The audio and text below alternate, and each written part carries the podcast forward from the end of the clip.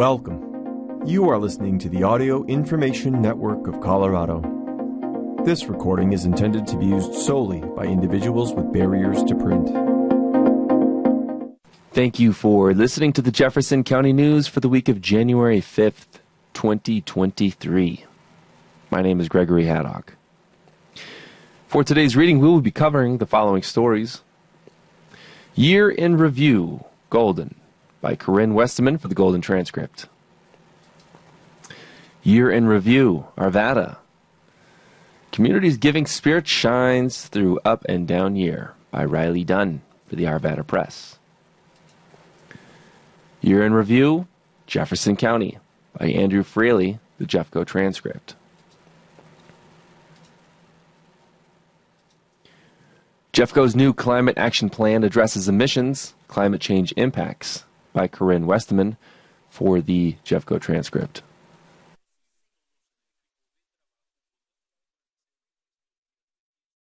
Polis commutes four inmate sentences. Denver Trooper included. By Jesse Paul and Sandra Fish, the Colorado Sun.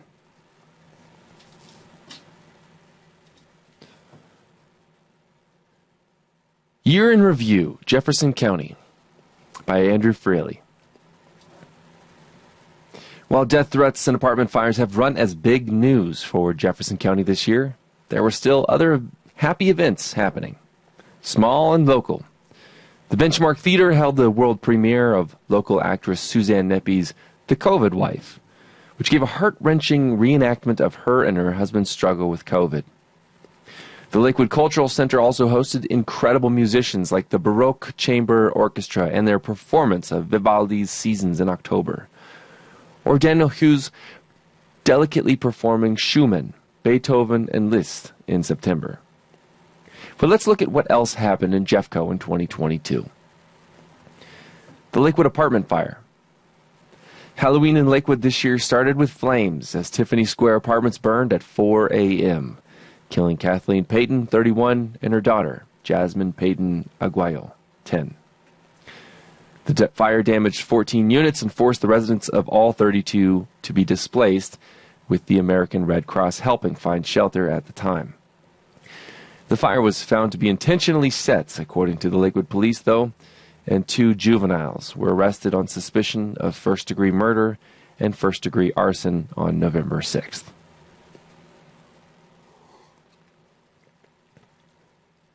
Jeffco Board of Education voted to close 16 elementary schools. After almost three months of public hearings and meetings, the Jefferson County Board of Education unanimously voted to close 16 elementary schools on November 10th, approving a consolidation plan initially presented to the board by the district on August 25th. Under enrollment and lack of resources were continuously cited as consolidation reasonings by the district and board over that time with specific attention to inequity in school programs due to stretched district resources. An hour long public comment before the vote showed no parent, teacher, or community member speaking in support of the decision, though. Many parents said they saw a lack of public process and input over the three months leading to the vote, as well as the decisions being made too quickly. Quote, if I thought that regional opportunities for thriving schools would cause kids to lose anything without gaining a great deal in return, I would absolutely vote no, board member Paula Reed said. As an educator, I cannot leave some schools, some kids in under resourced schools, while others get everything they need and more. Other common concerns from parents were programs at schools, like the dual language program at Emory, and how they would transfer. If the district doesn't provide us with the support or the resources and training that the teachers need, it's going to disappear. Ada Klein, a parent from Emory, said after the vote. Elections 2022 Marijuana and Jeffco Sheriff. Three measures for Jefferson County were on the ballot in November, and all three failed. Two were related to marijuana and unincorporated Jeffco. Ballot Measure 1A and 1B, which would have allowed the sale and production of marijuana, along with sales tax on it. Unincorporated areas like Evergreen and Conifer were included, as well as South Jeffco. but large areas within and around Lakewood would have been included as well, such as almost the entire area surrounded by US 285 and C 470. The resolution estimated an added $600,000 in taxes would have gone to Jeffco within the first fiscal year, with the 3 to 6% tax on marijuana sales continuing after. The final measure was attempting to change Jeffco's taxpayers' Bill of Rights. It would have limited only property taxes, removing the ceiling for other taxes, allowing the county to keep more revenue. As for the sheriff's race, Democrat Regina Marinelli, who was lieutenant of the Support Services Division at the Jefferson County Sheriff's Office, won over Republican Ed Brady, who recently became Arvada Police Chief. Marinelli will be sworn in on January 10th. When asked what her first actions as sheriff will be, she said working on a wellness center for her staff, as well as certifying staff in therapies that will soon be used in the jail as soon as possible. Lakewood City Council members face email death threats. While members had been facing racist, sexist, and homophobic threats for months, December saw an exploration of those threats and what members see in them. Lakewood Police and the city's IT officials were unable to track the exact source of the emails, according to Mayor Paul Adam Paul. Efforts were only able to trace the emails to a server in Russia. One counselor felt that the police and city had not done enough to investigate the emails, though, while others, including Paul, believe the actions of some council members were perpetuating the threats. Councilmember Anita Springsteen said she received an email in April that threatened her with sexual assault and the bombing of her car unless she resigned from city council. Springsteen has not attended a council meeting in person since, citing fears over the threats and felt the city hadn't investigated the threat enough. Others, such as Paul and Councilmember Jeslyn Shahrazeh, also received threats, most recently on November 28th, just minutes before a council meeting where the topic of gun control came up during public comment, even though it was not on the agenda. While Springsteen has spoken about the threat against her extensively in multiple council meetings, believing that talking about the threats is, quote, the only way to dial it back, Shahrazeh believes mentioning the threats repeatedly at meetings has numbed the community to the issue. She, along with Paul, also believe that members' interactions with certain groups agitated on divisive subjects have escalated the threats. Shahrazeh points to the November 28th meeting where she said Councilmember Mary Jansen told gun rights activists, including Rocky Mountain gun owners, that gun control was going to be spoken on at public comment. Doing so made Shahrazeh feel like she was put in danger. Shahrazeh added that receiving threats, quote, is not unique to one city councilor. This is a problem in our community, and I think in a post-Trump world, people are emboldened to say sort of say things in a ways that we haven't historically seen, she said. Metro shelters open for cold fronts, but experts argue it's not enough. A vicious end of the year. The Denver metro area saw up to minus 40 degree wind chill in the week leading up to Christmas. The extreme weather prompted the opening of multiple emergency shelters for the unhoused, but it also prompted experts and activists to question what temperature should be required for them to open. These emergency shelters are meant to be overflow as more people check into shelters during cold weather, and especially extreme weather. For the week leading up to Christmas, Denver opened the Denver Coliseum for the purpose, though specified it was for anyone not just the unhoused, since power outages were possible. The severe weather shelter network in Jefferson County stayed open for multiple nights as well. The Aurora Day Resource Center was an option in the West, and the Winter Shelter Network, another organization of churches, opened to serve Douglas County. The critiques of these emergency shelters from experts and activists come from the low temperatures used to judge when to open and when actual negative effects due to the weather start to happen before those temperatures. Doctors from the Colorado Coalition for the Homeless and Denver Health sent a joint letter to Denver's Department of Housing, Stability, and Department of Public Health and Environment, pointing out unhoused people have many of the risk factors for hypothermia and frostbite, like exhaustion, dehydration, malnutrition, which can happen even at 45 degrees, depending on wind and moisture. One of the argued temperature bars is Denver's 10 degrees or 6 inches of snow. And among the most restrictive of the metro area, other areas are 32 degrees with moisture like snow and 20 degrees without. Year in review, Arvada. Community's giving spirit shines through up and down year by Riley Dunn. Coming on the heels of one of the most difficult years in Arvada's history, 2022 brought a degree of normalcy back to the tragedy stricken community. Even in hard times, the community rallied for one another time and time again, evoking Mr. Rogers' timeless sentiment look for the helpers. Here are some of the most notable events in Arvada from the past year. Arvadans support Marshall fire victims. In the wake of the most devastating wildfire in Colorado's history, one that almost spread to northwest Arvada, Arvadans came together to provide support for victims. City Council members Lisa Smith and Lauren Simpson led the charge on a gift card drive that raised over $70,000 for families impacted by the fire. Folks from around the city donated gift cards and that helped families rebuild their lives after the disaster struck. The Arvada Elks Lodge hosted a concert for our neighbors, headlined by acclaimed soul singer Hazel Miller. The benefit show was attended by over 300 people and raised $25,000 for fire victims. Community shows solidarity with Ukraine. Arvadans didn't just help their neighbors directly to the north. When war broke out in Ukraine earlier this year, the community did what it does best found ways to help. The clinicians at Arvada West Family Medicine, led by nurse practitioner Ellie Titarenko, who is originally from Ukraine, worked together to send multiple to send medical supplies in mass to their war-torn homeland. For nurse Halenia Kendyuk, also from Ukraine, the conflict hit close to home.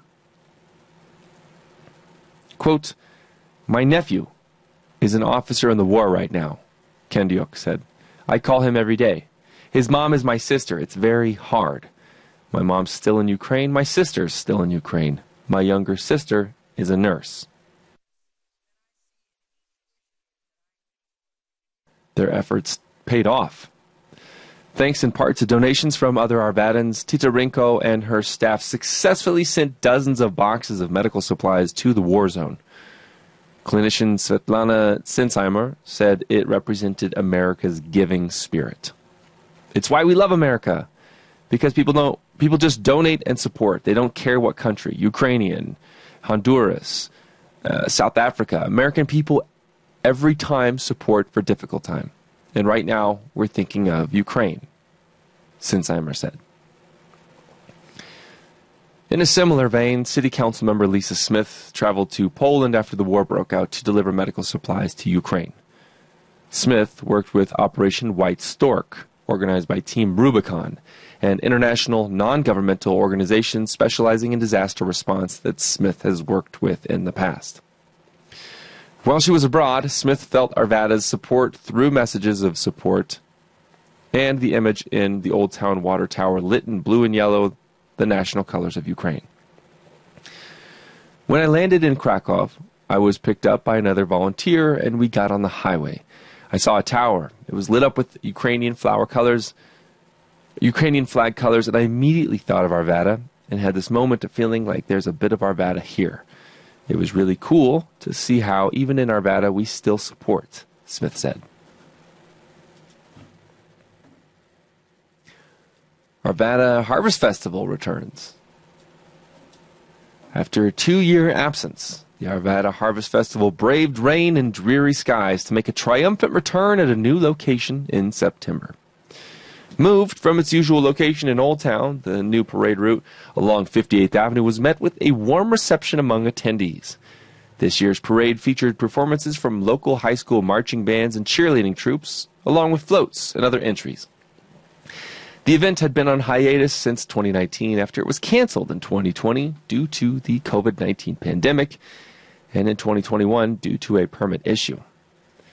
The festival, organized by the Arvada Junior Chamber Foundation, dates back to 1925. This year's iteration was the Harvest Festival's 97th showing overall. Jeffco School Board votes to close 16 elementary schools. To the disappointment of many parents, students, and teachers, the Jefferson County School Board voted to close 16 elementary schools in the area, including multiple schools in Arvada, such as Peck and Campbell Elementary Schools. About 2,500 students and over 400 staff members were displaced by the decision, which take which will take effect after the 2022-23 school year ends. Arvada Historical Society celebrates 50th anniversary.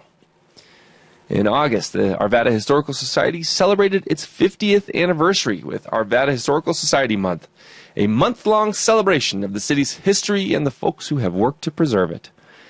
Tragically, the Historical Society's foremost researcher, Nancy Young, passed away a few months later at the age of age at the age of 70. APD officer Dillon Vakoff murdered while responding to domestic disturbance. Over a year after the murder of Arvada police officer Gordon Hurley in the Old Town Arvada shooting, Officer Dillon Vakoff, a Ralston Valley graduate and member of APD since 2019, was killed while responding to a domestic disturbance on September 11th. Vakoff was a man serious about his purpose in life, which was to live life to the fullest. Arvada Police Lieutenant Paul Carroll, Vakoff's supervisor at APD, said at Vakoff's funeral. Shortly after Vakoff's murder, the Arvada Elks Lodge held a fundraiser which raised $12,000 for his family. Police Chief Link Strate retires, Ed Brady named successor. After 45 years with the department and four trying years as chief, Link Strate retired from the Arvada Police Department.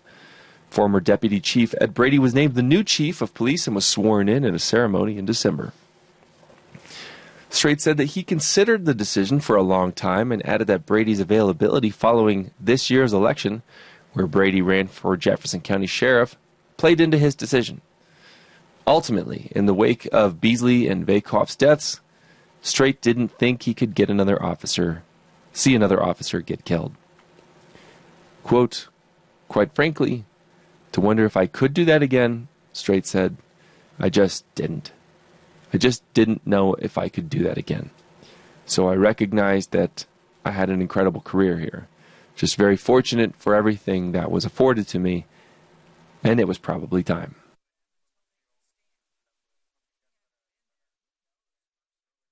Year in Review Golden by Corinne Westeman. Iconic Golden events return after pandemic related hiatus.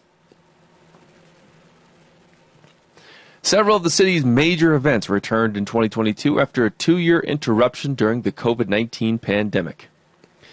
The Goldens in Golden event returned February 5th with thousands of golden retrievers and their owners visiting Washington Avenue. The iconic Buffalo Bill Days also returned to downtown Golden July 28th to the 31st. Parfet Park was packed with people for the annual festival and concerts, and on July 30th, the traditional parade drew crowds of visitors and locals alike to Washington Avenue. Other events like National Night Out and business attractions like the Coors Brewery Tours resumed after taking a break during the pandemic. Overall, 2022 was a return to normalcy for much of the community.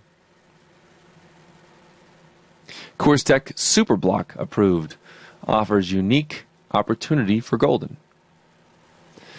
After announcing the project in 2021, CoorsTek began the public input process on its new headquarters and superblock concept in earnest in early July 2022. The project to build the company's new headquarters, along with residential and commercial space in its superblock near 10th Street and Ford Avenue, went through several community meetings throughout the winter. There, residents offered feedback on how to best incorporate the project into downtown Golden. The 12 acre property was zoned for commercial use and manufacturing, and CoorsTek plans to build its new headquarters plus other mixed use buildings there over the next 15 to 20 years. Company representatives were hoping to start construction on the Superblock's first building, the new headquarters, sometime in 2023. Throughout the public approval process, residents and other stakeholders emphasized how the project will be a unique one for downtown Golden, offering new residential and commercial space, an arts district, and more.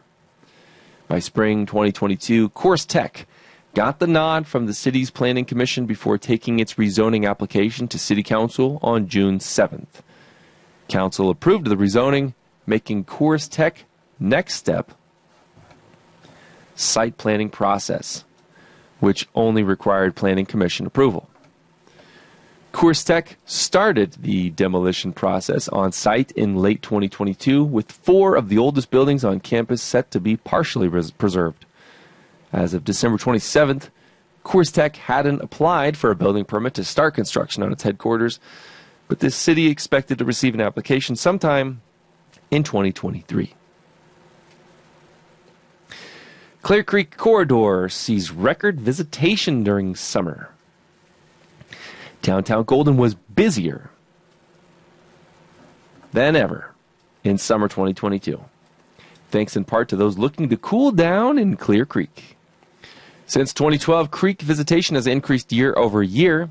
So before the summer, the city instituted paid parking along parts of the Clear Creek corridor, approving an ordinance that required rafting and tubing outfitters to have a city permit, and made other changes to improve the visitor experience and help control crowds. Unsurprisingly, 2022 saw more users in the creek and along the adjacent paths, fewer available parking spaces in downtown, and more sales tax revenue. As an example, one of the busiest days of the year was July 4th. Between noon and 1 p.m., there were 1,524 trail users by Lions Park ball fields and 799 in the creek. The city was considering additional items to implement for summer 2023 and beyond. Unfortunately, there were two fatalities on Clear Creek in early July, both west of the city limits. Officials stressed that those rafting and tubing should have proper safety gear and follow posted signage. With quarry expansion approved, Martin Marietta swaps land with Jeffco Open Space. After years of discussion and planning, Martin Marietta Materials and Jeffco Open Space have conducted a land swap in South Golden. In fall 2022, Martin Marietta received both county and city approval to expand its aggregate quarry into 64 acres south of the current site along US 40. The land previously belonged to Jeffco Open Space, and the agency can have it back at no cost once mining operations are complete. In exchange, Jeffco Open Space has received 21 acres between two parcels north of the quarry a trail easement on the quarry's eastern edge, and $14.5 million over the next 30 years toward buying the 1,200 acre Gultra property. Martin Marietta will also transfer another 49 acre parcel north of the quarry once mining operations are complete in a few decades. As part of the land swap, Jeffco Open Space now owns the six acre Bachman property at the corner of Heritage Road and US 40. It plans to deed it to Golden for a future park. Thanks to this quarry expansion, Martin Marietta representatives believed mining operations would last another 30 to 40 years, depending on market conditions. Once complete, the area will become a reservoir, and water rights will transfer to Jeffco. Mobile home residents fight to protection fight for protections at state level. In early 2022, Golden Hills residents were navigating rent hikes and trying to buy their mobile home park from its current owner. In the spring, the residents took that general fight to the state legislature. Lawmakers introduced bills that would add protections for mobile home park residents, and the Golden Hills community pushed for all of them to be signed into law. It was a mixed outcome, as the legislature passed two bills designed to deliver financial support and added protections for the 100,000 Coloradans who live in mobile home parks. However, the so called Protection for Mobile Home Park Residents Act was gutted of its key component, lot rent stabilization. This would have prevented landlords from upping rent by more than 3% or an amount that exceeds inflation within any 12 month period. Golden Hills residents hoped to renew these efforts during the 2023 legislative session to help protect those on fixed incomes from being priced out of their homes. Community examines housing needs, drafts diversity plan. In 2022, the City of Golden and community members had separate but intense discussions about housing needs and the city's racial equity, diversity, and inclusion action plan. In August, consultants told the city how the percentage of families and working age people in Golden has declined since 2000. Middle and low income households are being pushed out by exorbitant housing costs, and 95% of Golden's workforce lives outside the city limits. The consultants recommended several steps city officials and community members can take to address Golden's current and projected housing needs, such as expediting the permitting process and forming an affordable housing committee. In October, city officials and community members reviewed the findings and recommendations together to determine which steps the new affordable housing committee should prioritize. Additionally, throughout the fall, officials began finalizing the city's Ready Action Plan, REDI. Consultants drafted it based on community input gathered during late 2021 and early 2022. In September, the consultants gave the community a draft for final revisions before City Council approved it in November. The five year Ready Action Plan outlines tangible steps the City of Golden and the whole community can make toward making Golden a better place for everyone. Denver Brick Company looks to expand mining along Dakota Hogback. All throughout 2022, Goldenites were fighting to protect the hogback as the Denver Brick Company plans to expand its clay mining operations in northwest Golden. Those efforts will likely continue into 2023.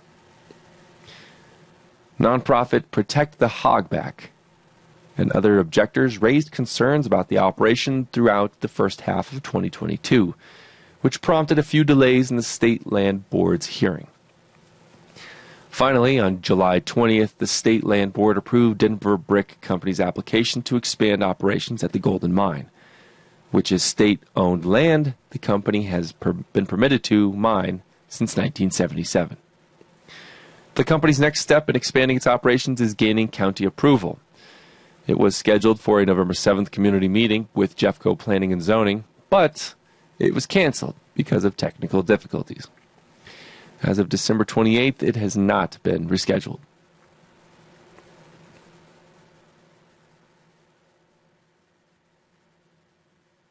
City determining future of Ulysses Park, Rooney Road Sports Complex.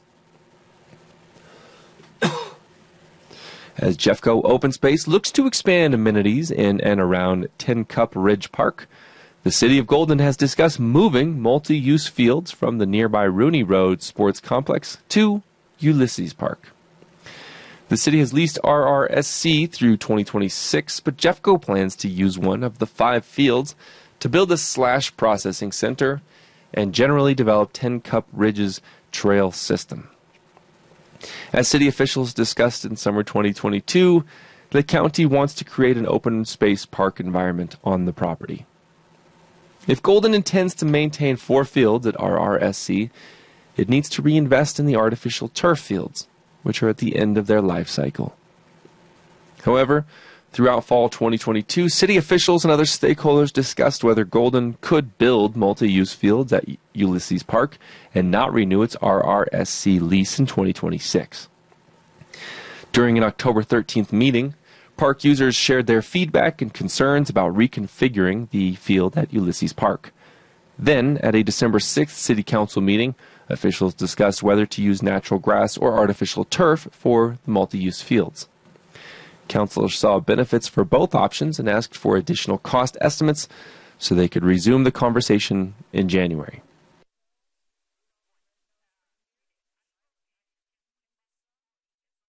Polis commutes four inmate sentences, Denver Trooper included, by Jesse Paul and Sandra Fish, the Colorado Sun.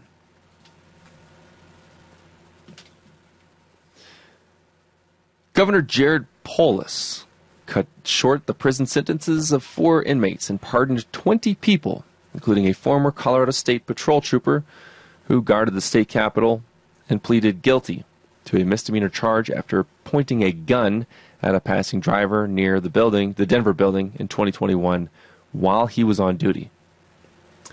The former trooper, Jay Hemphill, pleaded guilty in Denver earlier this year to misdemeanor menacing. He was sentenced to a year of probation. Polis commuted Hemphill's sentence and pardoned him. You served the state of Colorado with honor and distinction for 26 years, serving and protecting five different governors, Polis wrote to Hemphill. You made a mistake in a brief instant when you thought you were under threat and no one was physically harmed. According to an arrest affidavit for Hemphill, the woman said she was driving her truck near the Capitol and attempting to make a right turn onto East 14th from Sherman when Hemphill crossed in front of her vehicle, pulled out his gun, pointed it at her, and started to yell. The encounter was captured on video. I was afraid I was going to get shot, the woman told Denver police. The affidavit says Hemphill, who has worked at the Capitol since January 1998 and was a constant presence in the building before the incident, reported the encounter to a Colorado State Patrol sergeant. Hemphill started working for the Colorado State Patrol in 1995 and was a decorated trooper. In 2007, Hemphill shot and killed a 32 year old man who declared himself, quote, the Emperor, while carrying a loaded 357 caliber handgun inside the Capitol. Hemphill's received, Hemphill received Colorado State Patrol's highest award for stopping the armed man, Aaron Snyder, shortly after he entered then Governor Bill Ritter's office. A spokesperson for the State Patrol said Thursday evening that Hemphill left the agency shortly after the 2021 incident. Four prison sentences commuted. The most high profile prisoner whose term was shortened by Polis is Michael Clifton, who in 2000 was sentenced to 98 years in prison after being convicted of second degree kidnapping, two counts of first degree burglary, and three counts of aggravated robbery with intent to kill. Clifton and Rene Lima Marin were teenagers when they robbed a video store in Aurora in 1998. Lima Marin, who was also sentenced to 98 years in prison but mistakenly released in 2008, only to be re imprisoned and then released after a court battle, was pardoned by then Governor John Hickenlooper in 2017. The pardon was issued in large part to prevent Lima Marin from being deported to his native Cuba. The victim of the robbery, Jason Kasparek, originally objected to Clifton's release. But Kasparek met with Clifton's family. CBS 4 reported over the summer and decided to support the clemency request. Polis ordered Clifton released on parole January 31st, writing in a letter to Clifton that he has, quote, taken responsibility for his actions and recognizes the mistakes he made in the past. A 98 year sentence for the crimes you committed is well beyond the typical range, a result of being given consecutive sentences on each of your charges, Polis wrote. As you are aware, the co defendant in your case has already been pardoned by Governor John Hickenlooper. These disparities, coupled with the work you have done while incarcerated, supports granting your application. The other prisoners whose terms were cut short by Polis are Sidney Cooley, was convicted in Denver of theft, drug, and a weapons possession charge in a 2002 case, and convicted of six counts of second degree, degree burglary in a 2005 Jefferson County case. He has served 18 years of a 54 year sentence. Cooley will be allowed to serve his parole in Ohio. Polis ordered him paroled after January 31st. A 54 year sentence for the crimes you committed is well beyond the typical range, Polis wrote in a letter to Cooley. Robin Ferris will be eligible for parole January 31st after serving 31 years of a life sentence for first degree felony murder in Arapahoe County. Court documents say she was in her late 20s when she fatally shot her former lover, Beatrice King, in an apartment in February 1990. Polis noted that Colorado's laws have changed and that now her crime would be considered a second degree murder offense and that she would be eligible for parole after 20 years. Denver Democratic State Representative elect Elizabeth Epps had been seeking clemency for Ferris and celebrated the news on Twitter on Thursday. Ferris has been in Colorado's prison system longer than just two other women. Sean Marshall has served 14 years of a 45 year sentence for aggravated robbery in 2008 and will be released on parole at the end of January instead of in 2038. Polis noted that Marshall's sentence was 10 times longer than some of the other seven people convicted in the same El Paso County crime. While you have been incarcerated, you have confronted the choices that led you to prison, Polis wrote in a letter to Marshall. You overcame many obstacles and worked hard to change your life. Other pardons issued by Polis. Polis also issued pardons Thursday to 18 other people, many of them convicted of drug crimes or lower level crimes, like theft and burglary. Vicente Antillon, Marla Bautista, Jay Biesenmeyer, and Wendy Biesenmeyer, William Bray, Joseph Burns, Daniel Collins, Kerry Davidson, Samuel DeBono, Caleb Haley, Mark Harmon, Walter Hooten, Charles Hurlbert, Tell Jones, John Kraus, Terrence Miller, Stephen Thomas, Stacy Tillman, Ryan Tomka. This story is from the Colorado Sun, a journalist owned news outlet based in Denver and covering the state. For more and to support the Colorado Sun, visit coloradosun.com. The Colorado Sun is a partner in the Colorado News Conservancy, owner of Colorado Community Media.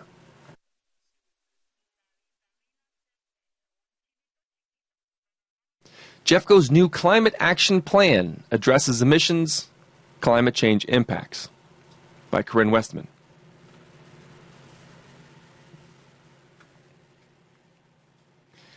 As Colorado becomes a hotter, drier place, thanks to impacts from climate change, county officials want to make Jefferson County a more responsible, more resilient place.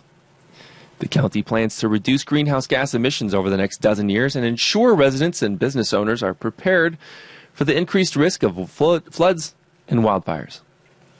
On December 20th, the Board of County Commissioners approved Jeffco's first Climate Action Plan, which has been in the works since September 2020. We have a single mission to protect and hand on the planet to the next generation, Commissioner Andy Kerr said. Today, I am excited we are finally putting that action in the Climate Action Plan.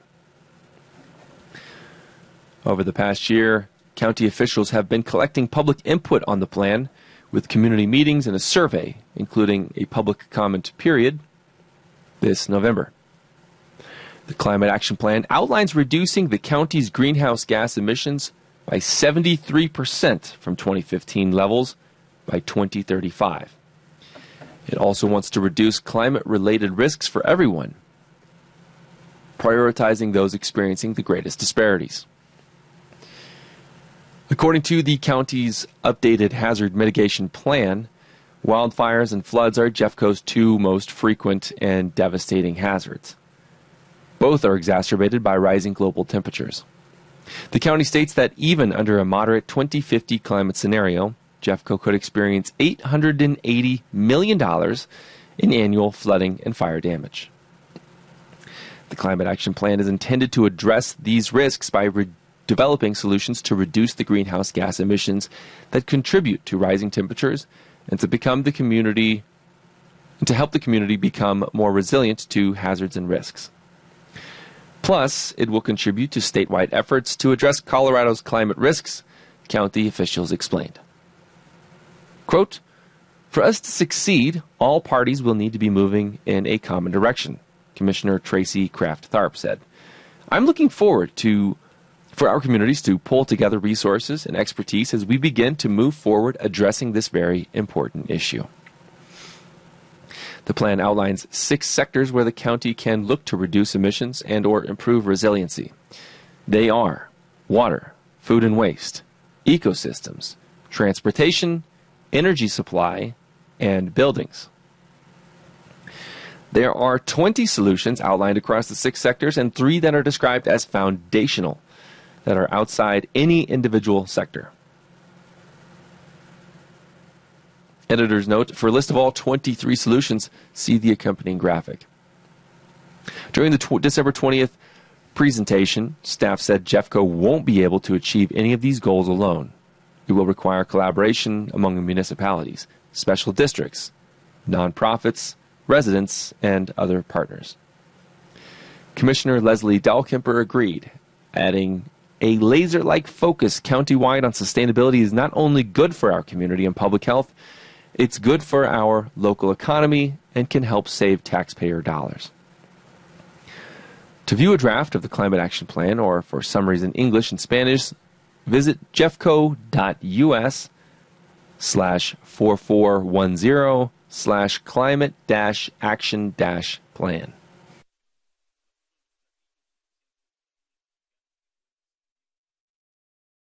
Shoppers face statewide fee for bags. Lawmakers, Polis, gave green light to new charge during 2021 session. By Jesse Paul, the Colorado Sun. Colorado businesses are required to charge consumers a 10 cent fee for each plastic bag and paper bag they carry out of the stores as of January 1st. That's because of a bill passed by the state legislature in 2021 and signed into law by Governor Jared Polis, a Democrat. The fee, which isn't subject to the state's 2.9% sales tax, may be higher if a town, city, or county enacts a higher charge. People who are in federal or state food assistance programs don't pay the fees as long as they can prove that those that they are enrolled in one of those programs. Businesses are required to send 60% of the bag fee revenue they collect to the municipality they operate in. If the business is within an unincorporated part of a county, the money will be sent to the county. Local governments would be required to spend the money on the following initiatives bag fee enforcement costs, waste diversion programs, including outreach and education. The remaining 40% of the bag fee revenue will be kept by the businesses. Stores that collect less than $20 in bag fees in a given quarter don't have to remit the revenue to their municipality or county and can keep the money. Plastic bags will be banned in Colorado starting in 2024, with some exceptions. The 2021 bill also bans the distribution of all single use plastic bags in Colorado starting in 2024, but there are asterisks. Restaurants that prepare or serve food in individual portions for immediate on or off premises consumption would be exempt, as would stores that operate solely in Colorado and have three or fewer locations. Businesses that are still allowed to offer plastic bags must collect on a, a fee of at least 10 cents on each bag. The fee may be higher if a city or county enacts a higher charge. Say goodbye to plastic foam. It's not just plastic bags that are being done away with. The 2021 bill also bans polystyrene products such as styrofoam across the state starting on January 1st, 2024. The only exception is that restaurants will be able to continue polystyrene products for takeout after that date until their existing inventory is gone. What if businesses don't comply?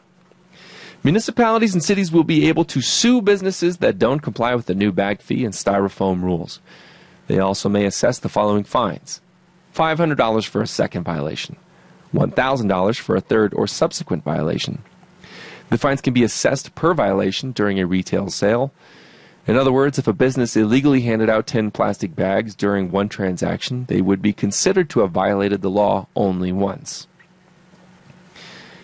The measure also repeals a state prohibition barring local governments from introducing restrictions on plastic materials that are more stringent than the states. This story is from the Colorado Sun.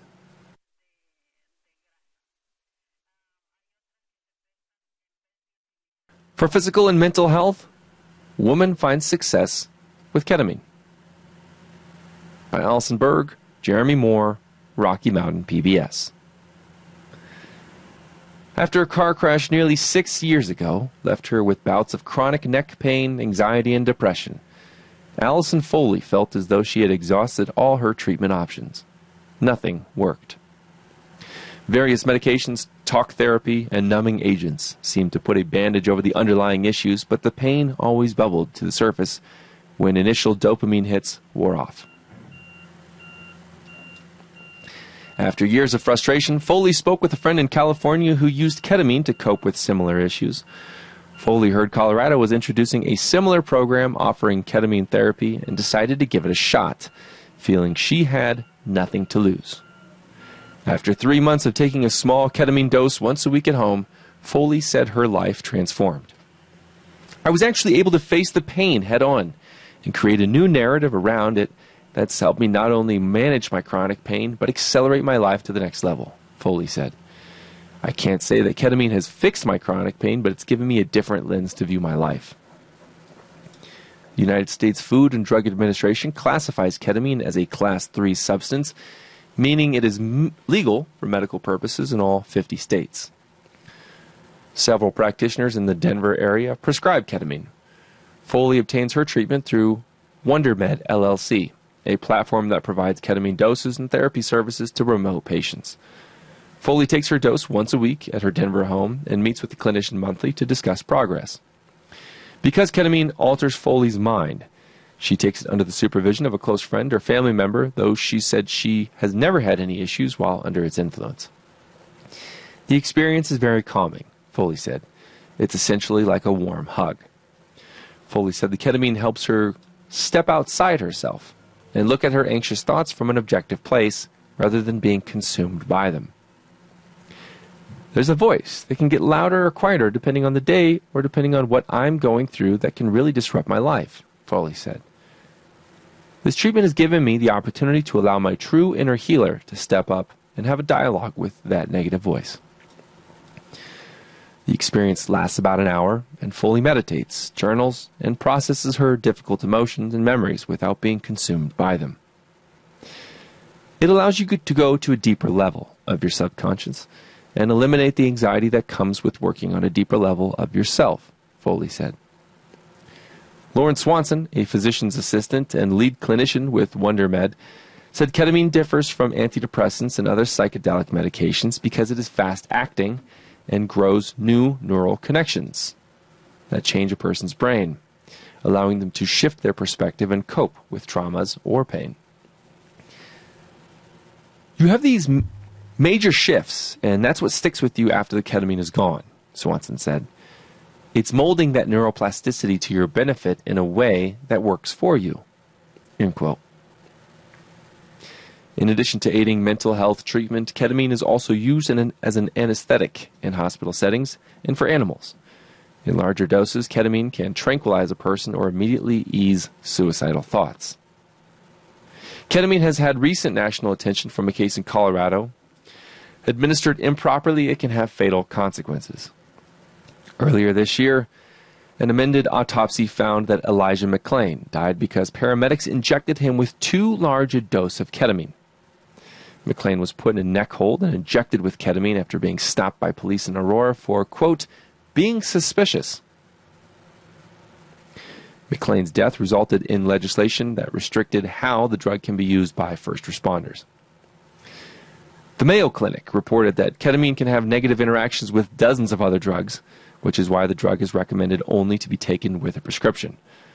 Additionally, the clinic's website states ketamine can produce unwanted side effects, both during and after usage, which can include dizziness, fainting, seizures, and unusual tiredness or weakness. Still, Swanson said those like Foley who are working with mental health diagnosis of anxiety and depression are finding the small prescribed doses of ketamine work, quote, remarkably well for those patients. Swanson said ketamine is one addition to a recent renaissance of psychedelic drugs used in mental health treatments. Colorado recently legalized psilocybin mushrooms for therapeutic purposes. Swanson said psychedelics have become a popular choice when traditional selective serotonin rep- reuptake inhibitors, SSRIs, have not worked or have come with the cost of too many side effects.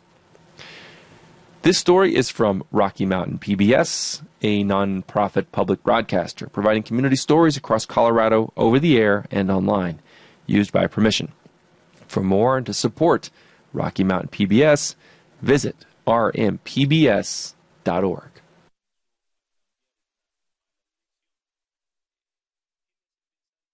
State spends unprecedented money on homelessness. Crisis is still expected to get worse before any improvement. By Jennifer Brown, The Colorado Sun. Colorado has more money than ever to spend on solving homelessness, as well as the most comprehensive data to date about how many people need services. Still, the crisis is expected to get worse before it gets better, as the total economic impact of the global pandemic has yet to emerge, and the array of solutions now in the works will take years to fully materialize, according to a panel of experts who met Friday in downtown Denver. We have a lot of catching up to do because this has been an unfunded crisis for so long, said Cathy Alderman, Communications Director for the Coalition, Colorado Coalition for the Homeless. Colorado has, for a few years, dedicated about $9 million in state funds for housing, adding about $45 million annually in 2019 through what's called a vendor fee for affordable housing. Legislators have also tagged unclaimed property funds for affordable housing, although the law is activated only in certain years because of the taxpayer's Bill of Rights. This year, the governor's budget includes plans to spend $200 million on homelessness initiatives, thanks in part to one time American Rescue Plan Act funding. But that's not enough, Alderman said. The federal government simply certainly hasn't kept up with the scale of the crisis across the country, and this one time infusion of funds gives us a huge opportunity. But if we're not planning for it, what happens at the end of it I don't know that we can make promises beyond it. The State Office of Homeless Initiatives, part of the Colorado Department of Local Affairs, is seeking proposals from local governments to create a Denver Regional Navigation Campus, a central spot for housing, food, therapy, and other services. It's also expected to begin work early next year on a master plan for a homeless recovery center in Watkins, east of Denver, where people living outdoors and in shelters would go to receive treatment and job training before getting help finding long term housing. We have an unprecedented amount of funding coming our way, said Kristin Toombs, director of the State of Office of Homelessness, Homeless Initiatives. At the city level, meanwhile, Denver's House, Office of Housing Stability and its three years of existence has overseen the addition of 2,000 affordable homes and 225 supportive housing apartments, which come with mental health, substance abuse, and other services to help people stay housed. The office, in conjunction with other organizations, has 1,500 housing units in the pipeline, said Britta Fisher, executive director. The city's Office of Housing Stability budget for housing and homelessness is now at $270 million, up from about $28 million a few years ago. The boost comes in part because of Denver voters approving a 2.25% sales tax for homelessness passed in 2020 and reapproved in this year.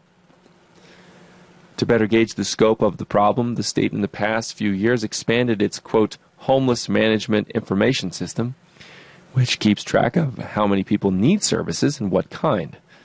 People who are homeless or at risk of losing housing are entered into the system with a unique identification number tied to their name. The system allows service providers in Denver to see a, that a person who has was staying in a Denver shelter is now getting services in Grand Junction, for example. More than 100 nonprofits and government agencies in the seven county Denver metro area enter data into the system including about 90% of all shelters. About 32,000 people in a year seek out homeless services across Colorado, according to the system. State officials are beginning to use it too, to determine which programs are working and adjust investments in homeless prevention, Toombs said. Quote, We can't help you if we don't know you exist, she said. It also enables us to really make sure that we have an understanding of how the programs are doing, so not just the need, but the impact of that work. The goal is that all service providers in all parts of the state will use the shared system, said Jamie Rife, Executive Director of the Metro Denver Homelessness Initiative, which oversees the system. Quote, it allows us to really see in real time what we actually need to be planning for, and that is incredibly important. she said. The same morning as the panel discussion, a group of people who are homeless or recently were homeless spoke out at a city organized homeless advisory meeting. Members of Housekeys Action Network, Denver, an advocacy group with members who had lived outdoors and had their belongings taken in city sweeps of encampments, said they are grateful for the influx of funding, but that they also want immediate action. Quote, they didn't address any of the immediate needs that are going on right now, said Anna Miller, who was homeless for three years until getting an apartment through a voucher program a few months ago. They're still sweeping people when it's way too cold to be sweeping. We still have one of the largest lack of bathroom access in the entire country. I mean, there's nowhere to use the restroom. Terry Washington, who for years lived in Denver shelters until getting housing six months ago through the Coalition for the Homeless, said one of the hardest parts of living on the streets was limited access to running waters and toilets. Since many of the nonprofits that help the homeless lock their doors at 7 p.m. Also, Washington said she felt like she was regularly told that she didn't fit the criteria for certain housing or jobs programs. And that many who are homeless can't qualify for programs because they lost their identification, sometimes during a city camp cleanup. We really want water, she said. We want to be able to bathe. We want to be able to maintain a daily life like when we were in a home.